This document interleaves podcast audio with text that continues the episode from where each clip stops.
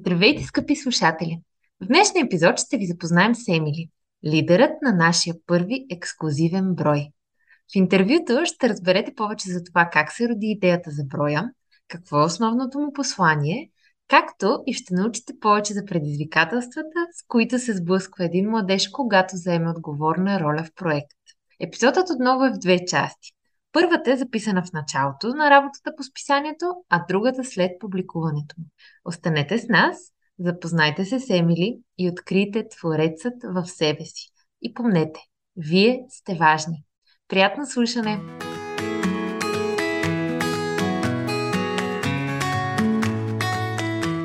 Ти вече от известно време си лидер на ексклюзивния брой. Кажи с какви очаквания влезе в проекта в началото и как те се променят в процеса на време. Тъй като задачата да бъда лидер на броя ми се струваше доста отговорно нещо, определено беше предизвикателство. Може би първите няколко крачки ги направих с страх и с притеснение, но в последствие осъзнах, че страха е просто предизвикателство, просто начин или средство, с което да преоткриеш себе си и да разбереш, че нещата не са чак толкова страшни, че са по-лесни, отколкото си мислиш. Кое мислиш, че ще ти бъде трудно сега, за напред, от този момент нататък? Може би все още изпитвам малка трудност за постоянния контакт с членовете на ексклюзивния брой, който трябва да поддържам. Може би това в момента ми е трудно и ще продължи да ми бъде трудно още известно време, но смятам, че поради факта, че се занимавам с много неща едновременно. А как този проект би допринесъл за развитието ти? Този проект ми помага да вярвам в себе си, че това, което искам, наистина се случва. Стига да съм намерила правилните хора, които да ми подадат ръка и да ми помогнат. Един вид този проект за мен е нещо като причина, поради която да продължа да вярвам в чудесата и че има причина всеки един от нас да е тук и нещата, които иска и да ги иска и да му се сбъдват. Колко хубаво. Добре, разкажи сега малко повече за ексклюзивния брой. Каква е основната мисия на броя и какви са твоите основни цели? Мисията на броя е да дадем гласност на българските творци от всички сфери на изкуството, да покажем, че все пак се интересуваме от творчеството на определен поет или пък на артист или на музикант. И това да е един вид нашето обращение, благодарност за това, че той се е отдал на изкуството, за това, че той е поел този път и е решил, че по този начин ще показва мислите си и чувствата си. Точно като благодарност към него, да покажем, че той е важен, че той бива чут, че бива разбран, че има хора, които мислят по същия начин като него и хора, върху които въздейства.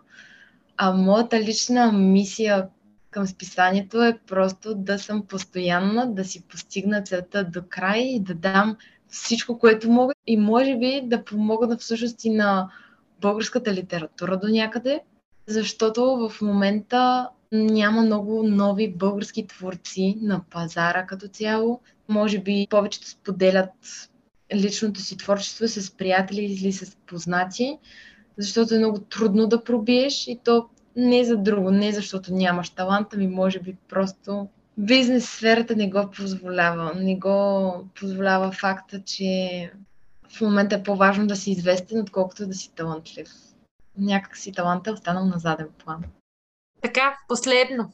Какво послание ще отправиш към читателите или слушателите на този етап?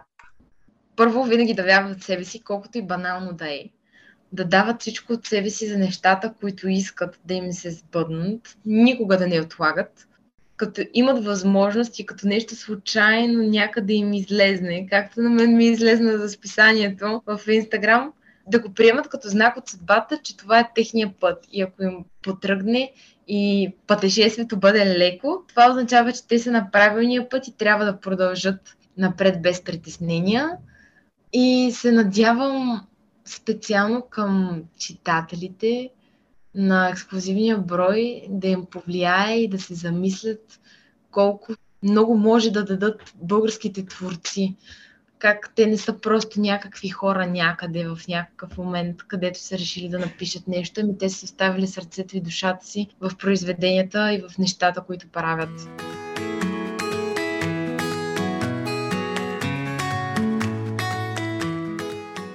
Здравей, отново Емили. Вече на края на проекта с публикуван брой или по-скоро вече напълно завършен брой. Кажи как се чувстваш и дали проектът оправда очакванията ти. Ами много съм горда от себе си за това, че успях да се справя и да организирам не напълно сама, но и с чужда помощ по-голямата част от списанието, че имах възможността да се запозная с толкова много хора, да работим заедно като екип, да споделяме мнението си за всяка една от творбите си. Доволна съм от себе си, даже бих могла да кажа, че съм горда, защото не вярвах, че ще се случи, не вярвах, че ще стане факт. А ето, виж, че е факт. И аз искам също да кажа, че много се гордея с теб. Аз ти го казах и преди малко, преди да започнем записа, но всичко, което направи, буквално зародиш от идея до завършен проект и те поздравявам за това. И да, наистина работата в екип е факт, но поздравления за цялата инициативност и за всичко, което вложи в това да се реализира този брой. И искам сега да те питам, коя е любимата ти част от целият проект? Сега вече като е приключило, кое ти хареса най-много? Не съм сигурна коя част ми хареса най-много, не съм се замисляла за това, защото всяка една от частите вложих поравно енергия и време, така че да стане хубаво, така че да създам приятелска атмосфера. Може би последната част, в която вече видиш проекта завършен, избрал си снимките за всяка една от статиите и ги видиш вътре в самото списание, наредени такива, каквито ти си ги избрал, така както ти си искал да подредиш текстовете, може би това беше най-удовлетворяващото. Всичко останало, не че не беше хубаво, то беше повече труд, обаче когато видиш крайния резултат, просто няма как да не, да не ти стане хубаво и да не бъдеш щастлив. Абсолютно. Това е моментът, в който си припомняш, че всичко, което си направил, си е заслужавал, независимо да. колко усилия ти е от него. Радвам се, че така и наистина нямам търпение и слушателите да видят новия ни брой и да кажат какво мислят. Кажи тогава, беше трудно да посочиш кое ти е най-любимото, а кое ти беше най-предизвикателното и как се справи с това? Най-предизвикателното нещо за мен беше да създам приятелската среда, едновременно с която да намеря нови хора, да обърна поравно внимание на всички, да задоволя на всички очакванията, да организирам срещи, в които да се опознаем. Първоначално ми беше много трудно и ми костваше много притеснение и стрес да създам среща, в която да седя и да очаквам някой да влезне, за да може просто да си говорим. Аз и наживо съм много срамежлива. Онлайн бях още по-срамежлива и може би това до някаква степен, колкото беше предизвикателство, толкова и ми помогна да съм малко по-уверена в себе си и да знам, че срещу мен застават равани на мен хора. Как се справи с това притеснение, с всичките тези моменти, в които трябваше да имаш активна комуникация, в които трябваше ти да инициираш комуникацията? Какво ти помогна? Какви качества разви, които ти съдействаха в този процес? Научих се да бъда по-уверена, научих се да не ме е страх и дори да кажа нещо, което не е точно така или не е както трябва, всичко е поправимо. И Стреса той си го имаше през цялото време, защото наистина е нещо ново. С стрес по принцип съм свикнала да се справям. Не беше кой знае колко трудно, но може би факта, че ме беше срам понякога да трябва да пиша на определени хора за нещо, тогава си казвах, просто го напиши. Всичко ще бъде наред. Не да се притесняваш.